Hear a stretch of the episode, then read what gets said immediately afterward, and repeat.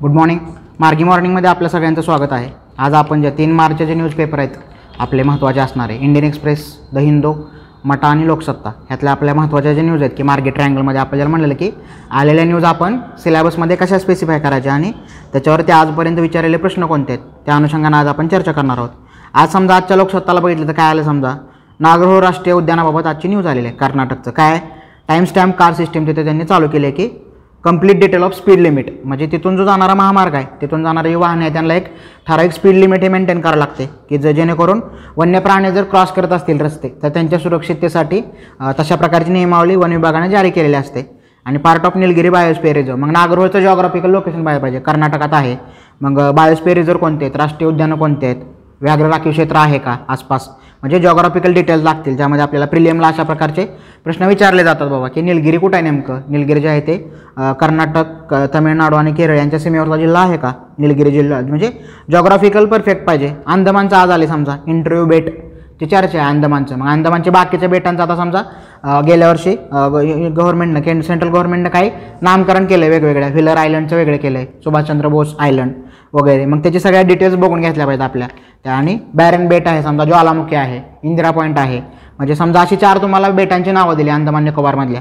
आणि north to south south to north arrange करा म्हटलं तर ते लक्षात आलं पाहिजे. परत मानस राष्ट्रीय उद्यानाची चर्चा आहे समजा आज. मानस राष्ट्रीय उद्यान. मग काय पिग्मी हॉग आहे. क्रिटिकली एंडेजर्ड तिथं आढळणारा जो प्राणी येतो. मग तिथून कुठली नदी वाहते? मानस नदी वाहते. त्या उद्यानातून जे वाहणारी ती नदी येते भूतान इंडिया बॉर्डरवरती आहे ते मानस उद्यान आणि युनेस्कोची वर्ल्ड हेरिटेज साईट आहे. आता आसामची समजा इलेक्शनच्या अनुषंगाने चर्चा आहे. मग आसाम जॉग्राफिकली आणि एन्व्हायरमेंट इकॉलॉजी नॅशनल पार्कच्या अनुषंगाने सगळा बघितला पाहिजे की कोणत्या नद्या आहेत बराक रिव्हर कुठे आहे नेमकी ब्रह्मपुत्रा कुठं आहे आणि काजीरंगा कुठं आहे मग तिथल्या फ्लॉरा आणि फोना पाहिलं पाहिजे. म्हणजे आपल्या सिलेबसच्या अनुषंगाने जेवढ्या गोष्टी त्यामध्ये आपल्याला कव्हर करता येतील तेवढे सगळे मुद्दे आसाम म्हणलं की आपण एक सात आठ मुद्देच काढले बा पॉलिटी असे आहे जॉग्राफी त्याची असे एन्व्हायरमेंट असं आहे साधारणतः ही चर्चा केली पाहिजे. समजा कान्हा राष्ट्रीय उद्यान largest national park in central India hard ground barasingha ज्याला म्हटलं की सॅम डेअर ज्याला म्हटलेलं आहे कुठला एम पीचा स्टेट ॲनिमल येतो प्रत्येक म्हणजे आपला का जसा शेकरो आहे उडती खाड ज्याला म्हटलेलं आहे भीमाशंकरच्या आसपास आढळते. मग स्टेट ॲनिमल चर्चेत असणारे कोणते आहेत? असा प्रश्न अपेक्षित आहे. प्रीला विचारला जाऊ शकतो की या ए कॉलममध्ये तुम्हाला स्टेट ॲनिमल दिले आणि बी कॉलममध्ये स्टेट दिले. तर मग कुठं आहे? बारासिंगा कुठला आहे? कर्नाटकचा कोणता? आहे हत्ती आहे का? समजा राजस्थानचा कोणता आहे? सिंह कुठला आहे? समजा गीरचा सिंह आहे का? राज्य गुजरातचा जो आहे तो.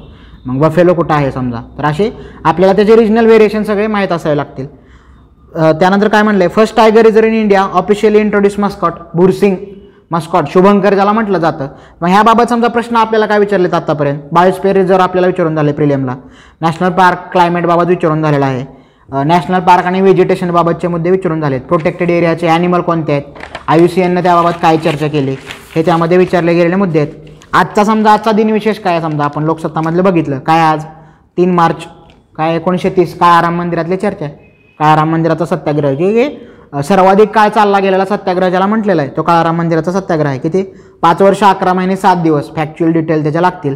मग त्याचं आर्ग्युमेंट काय होतं की आम्हाला मंदिरात प्रवेश करताना रामभक्त बनायचे नाही तर या भारत देशामध्ये जातीव्यवस्थेला सांगायचे की आम्ही पण एक सजीव नागरिक आहे. डॉक्टर बाबासाहेब आंबेडकरांचं आर्ग्युमेंट जे होतं की हा आमच्या मूलभूत अधिकाराचाच प्रश्न आहे. म्हणजे आम्हाला जर तुम्ही हिंदू मानत असाल तर आम्हाला मंदिरात प्रवेश मिळाला पाहिजे. हा काळाराम मंदिराचे जे मग त्यानुसार मग बाबासाहेबांचे एकूण समजा आपण बघितले मुद्दे कोणकोणते आहेत समजा. त्यांचे त्यांची वृत्तपत्र काय बघितले? मुकनायक आहे बहिष्कृत भारत आहे जनता आहे समता आहे प्रबुद्ध भारत आहे.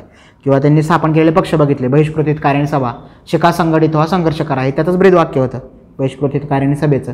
मग ते क्रोनॉलॉजी महत्त्वाची आहे. शिका संघटित व्हा आणि संघर्ष करा. त्यानंतर मग ऑल इंडिया काय रिपब्लिकन पार्टी आहे. पुन्हा लेबर पार्टी आहे. म्हणजे वेगवेगळे पॉलिटिकल फ्रंटला असणारं काम किंवा शिक्षणाकडे गेले समजा ते. तर मग समजा वलंकर यांच्यावर प्रश्न विचारला त्यामुळे पुढचा टप्पा म्हणून जर बाबासाहेबांवर शिक्षणाबद्दल विचारलं की काय caste in India problem of rupee Columbia युनिव्हर्सिटीतलं शिक्षण आहे लंडन स्कूल ऑफ इकॉनॉमीमधल्या डिग्री आहे डी एस सी नावाची डिग्री आहे प्राचीन भारताचा व्यापार त्यानंतर बॅरिस्टन आहे ग्रेझिनमध्ये बॅरिस्टरची पदवी मिळवलेली आहे. मग शिक्षणाबाबतचे आर्ग्युमेंट आणि नंतर मग पोस्ट जे इंडिपेंडंट जे आहे ते साधारणतः मग कॉन्स्टिट्यूशनच्या अंगानं जे तुम्हाला पॉलिटीमधले उपयोगी जी चर्चा आहे ते आपल्याला माहीत असली पाहिजे. गांधीजी राजकोट संस्थानाच्या विरोधात उपोषण. हे पण आजचं समजा त्याची. तर तीन मार्च एकोणीसशे एकोणचाळीसचं आहे की लॅविश लाईफस्टाईल होती का त्या राजकोट संस्थानच्या राजपुत्राची? आणि त्याचा सगळा कराचा भार सगळा जनतेवर होता आणि त्यामुळे गांधीजींनी उपोषण केलं होतं. बाकीची सगळी खूप चर्चा आहे. खेडा आहे चंपारण आहे त्यानंतर अहमदाबाद आहे. पण ह्याची फारशी चर्चा होत नाही. पण हे पण महत्त्वाचं आहे तेवढं की गांधीजींनी त्यानंतर मन परिवर्तन करण्यात मी अपयशी ठरलो. असं गांधीजींनी दिलेली कबुली आहे का? म्हणजे आजचे दिनविशेष. महत्त्वाचा दुसरा आज दिनविशेष काय समजा? वर्ल्ड वाईल्ड लाईफ डे कधी आहे? तीन मार्च दोन हजार एकवीस. थीम काय या वर्षीची forest and livelihood sustaining people and planet महत्त्वाचा मुद्दा आहे त्यामधला की दरवर्षी अशा थीम होता. मग कधी सुरू झालं हे? UNESCO U N G A united नेशनची general assembly आहे त्याच्या दोन हजार तेराच्या सेशनमध्ये सिक्स्टी एट सेशन ज्याला म्हटलं आहे त्यामध्ये हे घोषित करण्यात आलं की दरवर्षी तीन मार्च हा आपण वर्ल्ड वाईल्ड लाईफ डे साजरा करणार आहे. मग त्याच्या आपल्याला थीम पाहिजे माहिती. मग ते एस डी जीमध्ये कुठं सापडतं आहे बारा तेरा पंधरामध्ये आहे का? म्हणजे वर्ल्ड वाईल्ड लाईफ डे कशासाठी महत्त्वाचं आहे? आणि एकूण पर्यावरणामधलं आपलं वर्ल्ड लाईफ डेचं अंडरस्टँडिंग कशा प्रकारचं आहे? वन्यजीवांचं जे आकलन जे आहे ते. हिंदूची पुढची चर्चा कशातली आहे समजा? मुद्दे मुद्दे कोणते आहेत पुढचे? क्यू आर कोड गार्डन ज्याला म्हटलेलं आहे Q R coded Kochi's Maharaja college has digitise the flora on its campus with Q R code. That led straight information Q R code scan केला तुम्ही की त्या झाडाबद्दलच्या सगळ्या डिटेल्स तुम्हाला मोबाईलवर उपलब्ध होणार. क्रिएटेड अ डिजिटल गार्डन ज्याला म्हटलेलं आहे. मग काय त्याचे? आपण समजा सैद्धांतिक चर्चा बघितली की कुठलं सायन्स आहे झाडांचा अभ्यास करणारं वर्गीकरण करणारं? टॅक्सॉनॉमी त्याला दिलेलं नाव आहे. Is the science of naming describing classifying organism include all plant animal and micro organism की वनस्पती प्राणी आणि मायक्रो ऑर्गॅनिझम सूक्ष्मजीव. त्यांचं वर्गीकरण करणे त्यांना नावं देणं. मग अशी वेगवेगळ्या संस्था आहेत का इंटरनॅशनली ज्यांचं एकमतानं काही नावं दिली जातात. मग त्यातलं रिजनल व्हेरिएशन आणि ते कुठल्या समजा प्रजातीतला आहे? हेमिकॉर्डाटा आहे. संघ प्रोटोझो आहे. म्हणजे आपली सायन्सची बेसिक अंडरस्टँडिंग जी आहे की संघ वेगवेगळे होते आपल्या. मराठीमध्ये असतील किंवा इंग्लिशमधलं जे बेसिक तुम्ही माध्यमिक स्तरावरचं जे वाचलं असेल ते. मग त्या संघाची नावं आणि त्यातून येणं ते त्याला टॅक्सोनॉमी म्हटलेलं आहे. कुठलं हे? कन्नकन्नू पॅलेस जो आहे तो कुठला? तिरुवनंतपुरमचा. ते first digi digital garden of India म्हणजे असं मी एकदम प्रिसाइजली वन लाईनरच विचारला प्रिलियमला की फर्स्ट डिजिटल गार्डन कोणतं आहे तर ते आपल्याला तिरुवनंतपुरममध्ये माहीत असलं पाहिजे. पुढचा मुद्दा काय? बायोलॅटरल रिलेशनबाबतची न्यूज आहे आजची. कुठली? इंडिया आणि European union रिक्लॅ recalibrating relation with European union forging stronger ties with the region could help India strengthen manufacturing and revitalise export भारताचं जे निर्यात आधारित जे उत्पादन क्षेत्र आहे त्याला बळकट करायचं असेल तर मग यू बद्दलचे आपले जे संबंध आहेत की आर्थिक अंगाने आलेली न्यूज आहे. पण आपण बाकी सगळे अँगल एक्सप्लोर केले पाहिजेत. रिलेशनचे जे आहे ते यू आता ब्रेक्झिट झालं आहे मग त्यानंतर मग युरोपियन युनियनमधल्या आपल्याला काही वेगळ्या भाषा शिकायला लागणार का? लोकांना. ते डील करायचं असेल तर. कारण आता ब्रिटिश बाहेर पडले मग कोणते? फ्रेंच आहे जर्मन आहे. महत्त्वाचे प्लेयर कोणते आहेत यूमधले आणि त्यांनी कोणत्या भाषा बोलतात? मग भाषेच्या अनुषंगानं पण ही चर्चा आपण बघितली पाहिजे की भाषा शिकणं जे आहे आता समजा जर्मन मॅक्स मुलर भवन असेल मग जर्मन शिकतायत लोक स्पॅनिश शिकतायत फ्रेंच शिकतायत पोर्तुगीज शिकतायत. म्हणजे अदर दॅन इंग्लिश भाषा शिकण्यामुळं बाकी काय फायदे होणार आहेत का? अशा खूपच म्हणजे आपल्या समजा ऑटोमोबाईल इंडस्ट्री खूपच आहे भारतात किंवा विशेषतः पुण्यात ज्या युरोपमधल्या गाड्या आहेत त्यांच्या. मग त्यांच्याशी डील करण्याला इंग्लिश व्यतिरिक्त इतर भाषांचा मुद्दा आहे. आणि त्यात काय म्हणलं की जी समजा व्यापारी फ्रंटवर आपण आता ही न्यूज आली त्यामध्ये काय म्हणलं की आपला एक्सपोर्ट किती आहे? एकोणीस पॉईंट चार बिलियन दोन हजार एकोणीसमध्ये वाढलेला होता तो. आणि मग ब्रेक्झिटमुळे आपल्याला तो अजून त्या फ्रंटवर लक्ष देणं गरजेचं आहे का? की आता ब्रिटन त्यातून बाहेर पडल्यामुळे मग युरोपियन युनियनचं आणि आपलं अंडरस्टँडिंग त्यामध्ये काय बदल होणार आहेत पॉलिसी लेवलला ब्रेक्झिटनंतर ज्या महत्त्वाच्या ज्या गोष्टी आहेत त्या. हे चर्चा केली पाहिजे. आपल्याला प्लेन प्रश्न दोन हजार आठला आणि दोन हजार चारला विचारला आहे की युरोपियन युनियन आणि इंडियाचा ट्रेडबाबतच आहे. इकॉनॉमिक टाय आणि रिस्ट्रिक्शन कशा प्रकारचे आहेत? मग प्रिलियमला युरोपियन युनियनबाबत विचारलं विचारलं ते बाबा अठ्ठावीस होते मग आता सत्तावीस झालेत का? मग कोणता करार होता ते? स्थापना झाली तो साधारणतः. मग इकॉनॉमिक ऑर्डरच्या अनुषंगाने झालेला करार होता. मग त्यांची पासपोर्टची काय सिस्टीम आहे? की एकच यूचा पासपोर्ट आपल्याला डिलिव्हर होतो का की ज्या जेणेकरून सत्तावीस देशामध्ये आपल्याला फिरता येईल? मग कोणते देश बाहेर पडले होते? कोणते परत रिजॉईन झाले? मग यूचा आपण एक इंटरनॅशनल ऑर्गनायझेशन म्हणून पण मुद्दा बनवून ठेवला पाहिजे. जी एस टूमध्ये जो असतो तो. ई यू जे आहे ते. पुढचा मुद्दा काय म्हणलाय? हंड्रेड इयर्स ॲगो आजच्या हिंदूमध्ये ते येतं बघा ऑपेड पेजवरती काय म्हणलंय? Lord Reading idea of justice जी त्याची होती. लॉर्ड रिडिंगचा कालखंड काय? एकोणीसशे एकवीस ते सव्वीस. मग समजा अशी क्रोनॉलॉजी विचारली आपल्याला की डफरीन आहे चे चेम्सफर्ड आहे समजा. म्हणजे विसाव्या शतकातली विचारली. कोण आहे? अठराशे नव्याण्णव ते एकोणीसशे पाच कोण आहे? कर्जन आहे. त्यानंतर मग कोण आहे? मॉन्टेगो चेम्सफर्डमधला चेम्सफर्ड कधी आहे? मिंटो कधी आहे? मोर्ले मिंटोमधला मिंटो आहे. म्हणून आयरविन कधी आहेत? म्हणजे हे जे क्रोनॉलॉजी विचारले ते माहीत पाहिजे. रिडिंगचा मुद्दा काय आहे? त्याचं लिखाण कशा प्रकारचं आहे? फ्रेंच रिव्हॉल्युशनचे मूल्यबाबत तो थोडासा जास्त जागरूक आहे का? कुठले? लिबर्टी जस्टिस अँड लव रिडिंगचं जे आर्ग्युमेंट आहे ते. मग रिडिंगच्या काळात कोणकोणत्या गोष्टी झाल्या? एकवीस ते सव्वीस म्हणलं म्हणजे आहे म्हणजे चौरी चौऱ्याला रिडिंगच आहे. बावीसचा खटला आहे गांधीजींचा त्यात परत रिडिंग आहे. चोवीसचं बेळगावचं काँग्रेस अधिवेशन आहे रिडिंगच आहे. म्हणजे असं विचारलं तुम्हाला की लॉर्ड रिडिंगच्या कारकिर्दीत पुढीलपैकी कोणत्या घटना झाल्या? पार पडल्या महत्त्वाच्या आणि ए बी सी डी असं प्रिलियमला दिलं. तर आपल्याला ते माहीत पाहिजे. त्यामुळं ग्रोवरची पण आपल्याला ती फ्रेम लक्षात आली पाहिजे की त्यांनी चॅप्टर वाईज दिले समजा गव्हर्नर जनरल जे आहेत ते. मग त्या अनुषंगानं आपण बघितलं पाहिजे की कोणत्या गव्हर्नर जनरलच्या कारकिर्दीत कोणत्या महत्त्वाच्या गोष्टी घडल्यात. मग कर्जन विचारला तर मग लगेच आपल्याला कळलं फ्रेझर आयोग आहे पोलिसांचा. त्यानंतर कुठला आहे? कमिशन जो आहे तो थॉमस रॅले कमिशन आहे विद्यापीठाचा जे असणारं. त्यानंतर मग पुरातत्वाचं त्याच्याविषयी काय काम आहे. सिंचन आयोग नेमलेला आहे. लिटन असेल तर मग स्टॅच्यू आयोग नेमला आहे. दुष्काळाचा जो आहे तो. लिटन मग दिल्ली दरबार आहे. अठराशे सत्याहत्तर. अठराशे अठ्ठ्याहत्तरचा परवाना ॲक्ट आहे. वर्णकुल प्रेस ॲक्ट आहे. म्हणजे गव्हर्नर जनरल म्हणलं की पुढचे सगळे आपल्याला त्याच्या डिटेल्स त्याच्या कारकिर्दीत कोणकोणत्या झाल्या क्रोनॉलॉजी कशी आहे ते आपल्याला लक्षात आली पाहिजे. पुढचा मुद्दा काय आहे? Mullaperiyar case hearing on March nine Tamil Nadu and Kerala dispute आता ते मुद्दा काय आहे की त्याचं जॉग्राफिकल लोकेशन केरळमध्ये आहे त्या धरणाचं. आपल्या ते पूर जो आला होता त्याच्या अनुषंगानं खूप चर्चा झाली होती त्याची. केरळमध्ये जो पूर आला तो. आणि त्याचं जे सगळं मॅनेजमेंट आणि व्यवस्थापन बाकीच्या ज्या गोष्टी आहेत मालकी तो तामिळनाडू सरकारकडे आहे. आणि मग ते इडुकी जिल्ह्यामध्ये आहे. कुठलं म्हणलं मग त्याचं जॉग्राफिकल लोकेशन बघितलं. मुल्लपेरियार डॅम ज्याला ग्रॅव्हिटी डॅम म्हणलं आहे की डॅमचे जे प्रकार कशा प्रकारचे आहेत ते. पेरियार रिव्हर केरळामध्ये बांधले पेरियार नदीवरती. मग पेरियार कुठले? आहे मग त्याचा कोर्स बघितला पाहिजे. भवानी कुठं आहे? वैगई कुठं आहे? पंपा रिव्हर आहे आता समजा शबरीमालाची चर्चा आहे. म्हणजे शबरीमाला आहे ते पंपा रिव्हरवरच आहे. कालचं तुम्ही जर लोकसत्ताचा लोकसत्ताचं आर्टिकल वाचला असेल तर ते नायर होते. त्यांनी पंपा रिव्हरसाठी चौऱ्याण्णव पंच्याण्णवपासून प्रयत्न केलेत की एखाद्या तीर्थक्षेत्राचं जर कमर्शियलायझेशन झालं तर त्याचा नदीवर कसा दुष्परिणाम होतो?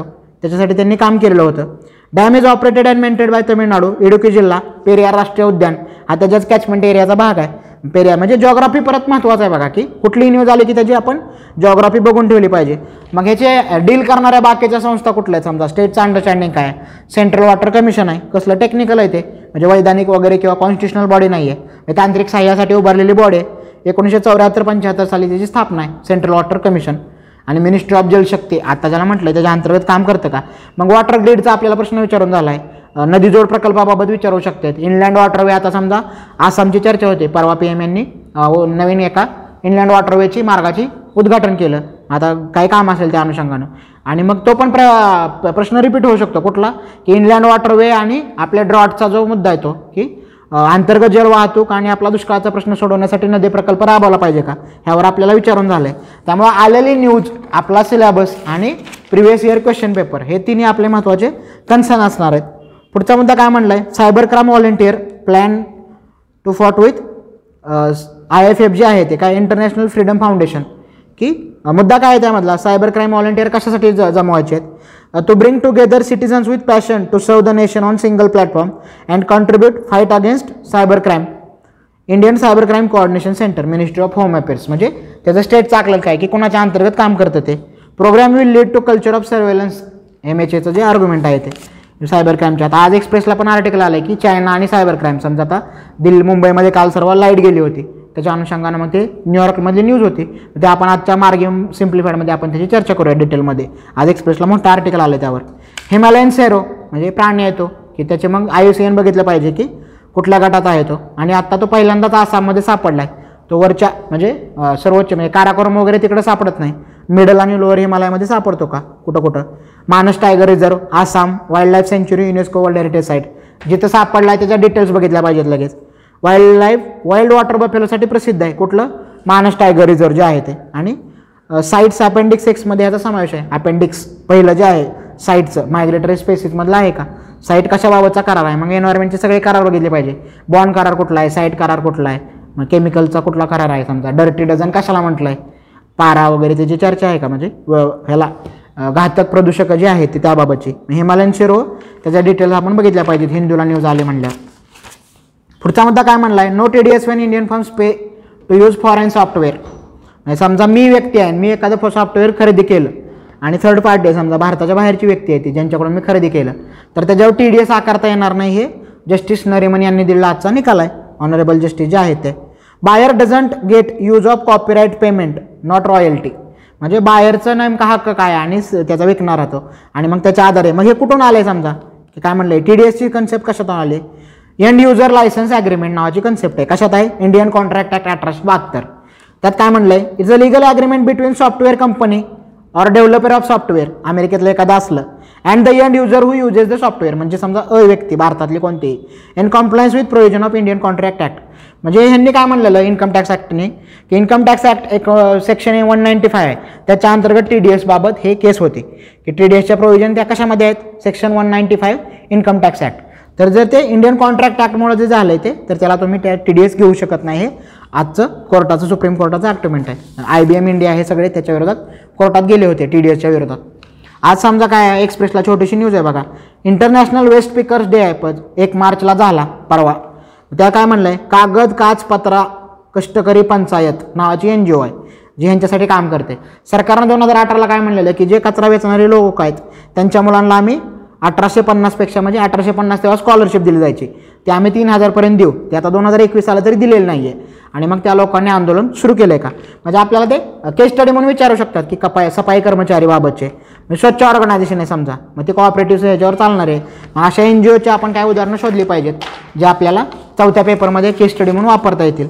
किंवा केस स्टडी ह्याच्या आधारित विचारले तर मग आपलं सैद्धांतिक आकलन थोडंसं लागेल की कोणत्या संस्था कशासाठी काम करतात.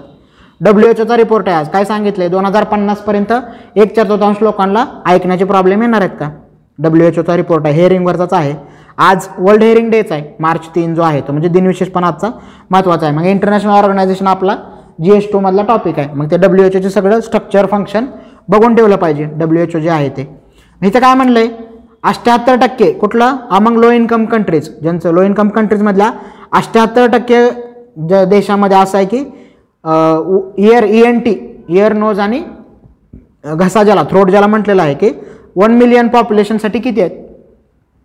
सतरा टक्क्यापेक्षा कमी आहेत का? म्हणजे एक लाख लोकसंख्येमागं ई एन टी सर्जनची तज्ज्ञ संख्या किती आहे? हा परत महत्त्वाचा मुद्दा आहे. आज परत इंडो युएस रिलेशनबाबत आलं आहे आर्टिकल की भारतीय तिथं भरपूर आहेत. किती आहेत? सहा लाख सहा लाख एकोणीस हजार भारतीय आहेत. त्यातल्या तीन लाख शहात्तरना ऑस्ट्रेलियन नागरिकत्व आहे. परंतु त्यांच्या असेंब्लीमध्ये नाही आहेत म्हणजे पॉलिटिकल त्याच्या लेजिस्लेशनमध्ये भारतीयांचा सहभाग नाही आहे. मग तो वाढण्यासाठी काय केलं पाहिजे हे? ह्यासाठी लिहिलेलं आर्टिकल आहे. सुरजित दानजी यांनी. ते म्हणजे आय आरमधलेच व्यक्ती आहेत. काय काय म्हणलं त्यांनी? नाईंटी फोर पर्सेंट मेंबर हे तिथलेच असतात का? कुठले? अँग्लो सेल्टिक किंवा युरोपियन हेरिटेजचे लोक आहेत ते सगळे. म्हणजे त्यांच्या लेजिस्लेशनमध्ये आज असणारे लोक आहे मग आपला प्रॉब्लेम काय आहे लोकांचा भारतीयांचा तिथल्या? की lack of skill to articulate a policy agenda और handle the media media management जमत नाही आर्टिक्युलेशन जमत नाही. ऑस्ट्रेलिया निग्लेक्टेड एम्ब्रेस कल्चरल आणि एथनिक डायव्हर्सिटी जे ब्रिटननं आणि यू एसनं केलं आहे ते ऑस्ट्रेलियाला जमत नाही. हा त्यांचा त्यांनी मांडलेले निरीक्षण आहे. मग काय केलं पाहिजे? They should take note programme such as Canada's prime minister youth council आणि यू एसचं जे न्यू अमेरिकन लीडर प्रोजेक्ट की नवीन लीडर घडवणं. मग ते जाणीवपूर्वक युनिव्हर्सिटीमधनं झालं पाहिजे का? त्यांनी दोन दिलेल्या युनिव्हर्सिटीचे आहे की मेलबर्न युनिव्हर्सिटीचा त्यांनी मुद्दा सांगितला की त्यांनी अशा प्रकारचे प्रोग्राम राबवण्याची गरज आहे का? मग रिलेव्हन्स ऑफ कॉड हा आपल्याला विचारला जाऊ प्रश्न आहे. क्यू यू जे म्हणले की हे चार जे आहे ते जपान इंडिया ऑस्ट्रेलिया आणि भारत. जे आपल्याला जे कालची टर्मिनॉलॉजी होती ती ऑनरेबल प्राईम मिनिस्टर यांनी कॉईन केलेली. आज परत काय म्हणलं आहे B P F Congress tie up with Assam explain पेजवर त्या आज आलेला आर्टिकल आहे. बोडोलँड पीपल्स फ्रंट मग ते बी जे पी बरोबर सोबत होते आणि आत्ता काँग्रेससोबत गेले का? मग सी एमधून आलेल्या दोन पार्टीज आहेत. आसाम जातीय परिषद आणि रायजोर दल म्हणजे रिजनल पॉलिटिक्स आपल्याला समजलं पाहिजे आसामचं समजा मग काय आहे? बोडोलँड टेरिटरी काउन्सिल कधी स्थापन झाले समजा? दोन हजार तीनचा अकॉर्ड आहे. तीन करार आहेत बोडोंबरोबर सेंट्रल स्टेटचे दोन एकोणीसशे त्र्याण्णव दोन हजार तीन आणि दोन हजार वीस. दोन हजार तीनच्या अकॉर्डनं बोडोलँड टेरिटरी काउन्सिल झाली. मग आपण आसाम मेघालय त्रिपुरा मिझोराम सिक्स शेड्यूल बघितलं पाहिजे. त्याचे जे डिटेल्स आहेत त्या. काय? सिक्स शेड्यूल दोन हजार एकोणीसला प्रिलियमला विचारलं आहे examine impact of regional political parties in Indian politics म्हणजे रिजनल अंडरस्टँडिंग परत आपल्याला महत्त्वाचं आहे. आणि आता पाच राज्यांचं इलेक्शन आहे. त्यामुळे त्याच्या रिजनलची सगळी खूप चर्चा सुरू होईल. तामिळनाडू आहे केरळ आहे. त्यानंतर आसाम आहे आणि बंगाल आहे. महत्त्वाचं जे आहे ते. इंडो चायना रिलेशनबाबत आज डिटेल आलेला आर्ग्युमेंट आहे. दोन आर्टिकल आले ते आपण सिम्प्लिफाईडमध्ये घेऊया साधारणतः. ग्रीनलँडबाबतची आजची न्यूज आहे एक्सप्रेसला म्हणजे क्लीन एनर्जी तुम्ही वापरायचे मुद्दे म्हणता त्यासाठी रेअर अर्थ मेटल लागतात. मग रेअर अर्थ मेटलचा सगळ्यात मोठा प्रोड्युसर जगातला चीन आहे. नव्वद टक्क्यापेक्षा जास्त दोन हजार वीस साली रेअर अर्थ मेटल हे चीननंच उत्पादन केलेलं आहे. मग ग्रीनलँडमध्ये सध्या खूप चालू आहे की सगळा बर्फ तिथला विरघळला आहे क्लायमेट ह्याच्यामुळं. आणि जसं जसं तिथली जमीन उघडी पडेल तसं तिथं रेअर अर्थ मेटलचं जे ड्रिलिंग चालू आहे का मायनिंग चालू आहे का? आणि त्याच्या दोन लोक आहेत महत्त्वाचे एक ऑस्ट्रेलियन कंपनी ज्याला यू एस एचं फंडिंग आहे आणि एक चायनाची कंपनी आहे. मग त्यात चायनाचा क्लॉज वेगळा आहे. चायनानं काय म्हटलं आहे की आम्हाला इथून युरोनियम एक्सपोर्ट करायचं आहे. हिथं इथं जे हे आहे आणि ज्याला तिथल्या ग्रीनलँडमधल्या लोकांचा विरोध आहे. आणि म्हणजे रेअर अर्थ मेटलचं जे आत्ता असणारं महत्त्व मग रेअर अर्थ मेटल कशात वापरतात? इलेक्ट्रिक व्हेकल त्यातला महत्त्वाचा मुद्दा आहे. ग्रीनलँड व्हेजिटेशन जे आहे ते. मग ग्रीनलँडचं समजा आपण हिस्टॉरिकल अंडरस्टँडिंग बघितलं. ते त्या एक्सप्रेसच्याच आर्टिकलमध्ये दिले काय? Ten century Eric the Red काय म्हटलंय? वायकिंग फ्रॉम आयसलँड मग वायकिंग लोक कोण आहेत? ते स्कॅन्डिनेव्हियन कंट्रीमधून आलेले का जे? ब्रिटन आणि फ्रेंच आणि आजूबाजूच्या डेन्मार्कमध्ये रेड करायला आलेले लोक आहेत. वायकिंग नावाची सिरीज पण आहे. Huge resources of rare earth metals use in wind turbine electric vehicle combat aircraft आणि वेपन सिस्टम म्हणजे क्लीन एनर्जीसाठी तुम्ही ज्या गोष्टी करताय त्याचे पण काही डर्टी इम्प्लिकेशन हा त्यांनी वापरलेला शब्द आहे की पर्यावरणावर त्याचे पण काही दुष्परिणाम होणार आहे. इलेक्ट्रिकल व्हेकल बनवायचे म्हणजे तुम्हाला काहीतरी उत्पादन करावं लागेल आणि त्याच्या उत्पादनासाठी जे मटेरियल तुम्ही वापरताय आणि त्या उत्पादन प्रक्रियेमध्ये कशा प्रकारचं आणि किती दर्जाचं प्रदूषण होतं आहे हा त्यांचा कन्सर्न आहे. प्रोसेसिंग कशा प्रकारचं आहे? आयशीट जे विरघळण्यामुळं. मग कॅपिटल कुठलं आहे समजा ग्रीनलँडची नूक हे ड्रिलिंग कुठं चाललं आहे नारसाक नावाचं त्यांचं शहर आहे. मग ग्रीनलँडचा एकदा मॅप बघून घेतला. अशा चर्चेतल्या समजा वेगवेगळी बेट आहेत. त्याचे तुम्हाला म्हणलं की समजा काय आज अंदमानचं बेट आहे इंटरव्ह्यू बेट जे आहे ते. असे चार बेटांची नावं दिली तुम्हाला east to west north to south प्रिलियमला तशा प्रकारचे प्रश्न विचारले जाऊ शकतात. आणि चायना परत म्हणजे युरोनियम एक्सपोर्ट करते ही महत्त्वाची गोष्ट आहे. चायना जर चायनाची कंपनी तिथली जी आहे ती मग आपल्यासाठी तो परत कन्सर्नचा विषय असला पाहिजे. पुढचा मुद्दा काय म्हटलं आहे नेपाळ कॉन्स्टिट्युशनल दोन हजार पंधरा सप्टेंबरमध्ये झालं आहे आणि आता जो त्यांचा तिथला वाद चालू आहे की डिझॉल्व केली आहे लोकसभा आणि सुप्रीम कोर्टानं तो रिझल्ट आहे तो ओव्हरटर्न केला आहे का? Overturn by supreme court. मग नेपाळ कम्युनिस्ट पार्टी काय काय आहे? दहल एक फ्रॅक्शन आहे. आणि मग त्यांचा मुद्दा काय की अविश्वासाचा ठराव आणण्याबाबतचा त्यांचा कन्सर्न आहे की नवीन पर्याय दिल्याशिवाय तुम्ही अविश्वास ठराव आणू शकत नाही. मग त्याच्या कॉन्स्टिट्यूशनच्या लिमिट काय आहेत? मग कॉन्स्ट कम्पॅरेटिव्ह कॉन्स्टिट्यूशन हा आपल्याला एक्सपेक्टेड टॉपिक आहे. की सी एच्या चर्चेनं समजा म्हणलं की नेपाळची सिटिझनशिप कुणाला मिळते? अफगाणिस्तान. फैजान मुस्तफांनी एक्सप्रेसला एक आर्टिकल चालवली सिरीज कशाबद्दल की सिटिझनशिपबाबत साऊथ एशियाचं काय आर्ग्युमेंट आहे? अफगाणिस्तान कोणत्या क्लॉज कोण कोणते आहेत? अफगाणिस्तानच्या कॉन्स्टिट्यूशनमध्ये नागरिकत्व देण्याचे. पाकिस्तानचे कोणते आहेत? बांगलादेशचे कोणते आहेत? म्यानमारचे कोणते आहेत? मग सीएच्या अनुषंगानं ते सगळे आर्टिकल आपण बघितले पाहिजेत. नेपाळचे जे आहेत ते. पुढचा मुद्दा काय म्हणला आहे यातला डिफेन्सबाबतचे समजा आजच्या चर्चा आहे. एक्सप्रेसचं जे आहे ते आर्टिकल तर ते सुद्धा डिटेल समजा ती चीनबाबतच्या आलेलं आहे. की चीनबाबत आज दोन आर्टिकल आले आहेत. एक्सप्रेसमध्येच अरुण प्रकाश यांचं एक आर्टिकल आहे आणि एक्सप्लेन जे आलेलं आहे सायबर सिक्युरिटीचं आणि परत संजय बावरांचं जे एडिटोरियल पेजवर आलं त्याबाबत पण त्यांनी विशेषतः भारताची फॉरेन पॉलिसी आणि हे जे आहे आपलं कुठलं म्हणलं त्याला मेडिकल डिप्लोमसी आत्ता सगळं हॅशटॅग वॅक्सिन मैत्री हा चालवलेला आहे. परत आपण ॲमेझॉन एखादा उपग्रह सोडलेला आहे. मग ह्याच्या अनुषंगानं इंटरनॅशनल रिलेशनबाबत ते दोन आर्टिकल बघून ठेवले पाहिजेत. चायना आणि हे जे आहे ते आपण आजच्या सिम्प्लिफाईडमध्ये बघूया. त्यामुळे आज आत्ता मी थांबतो ही आपली चर्चा होती ती. मार्गे मॉर्निंगच्या पुढच्या भागात भेटू. धन्यवाद.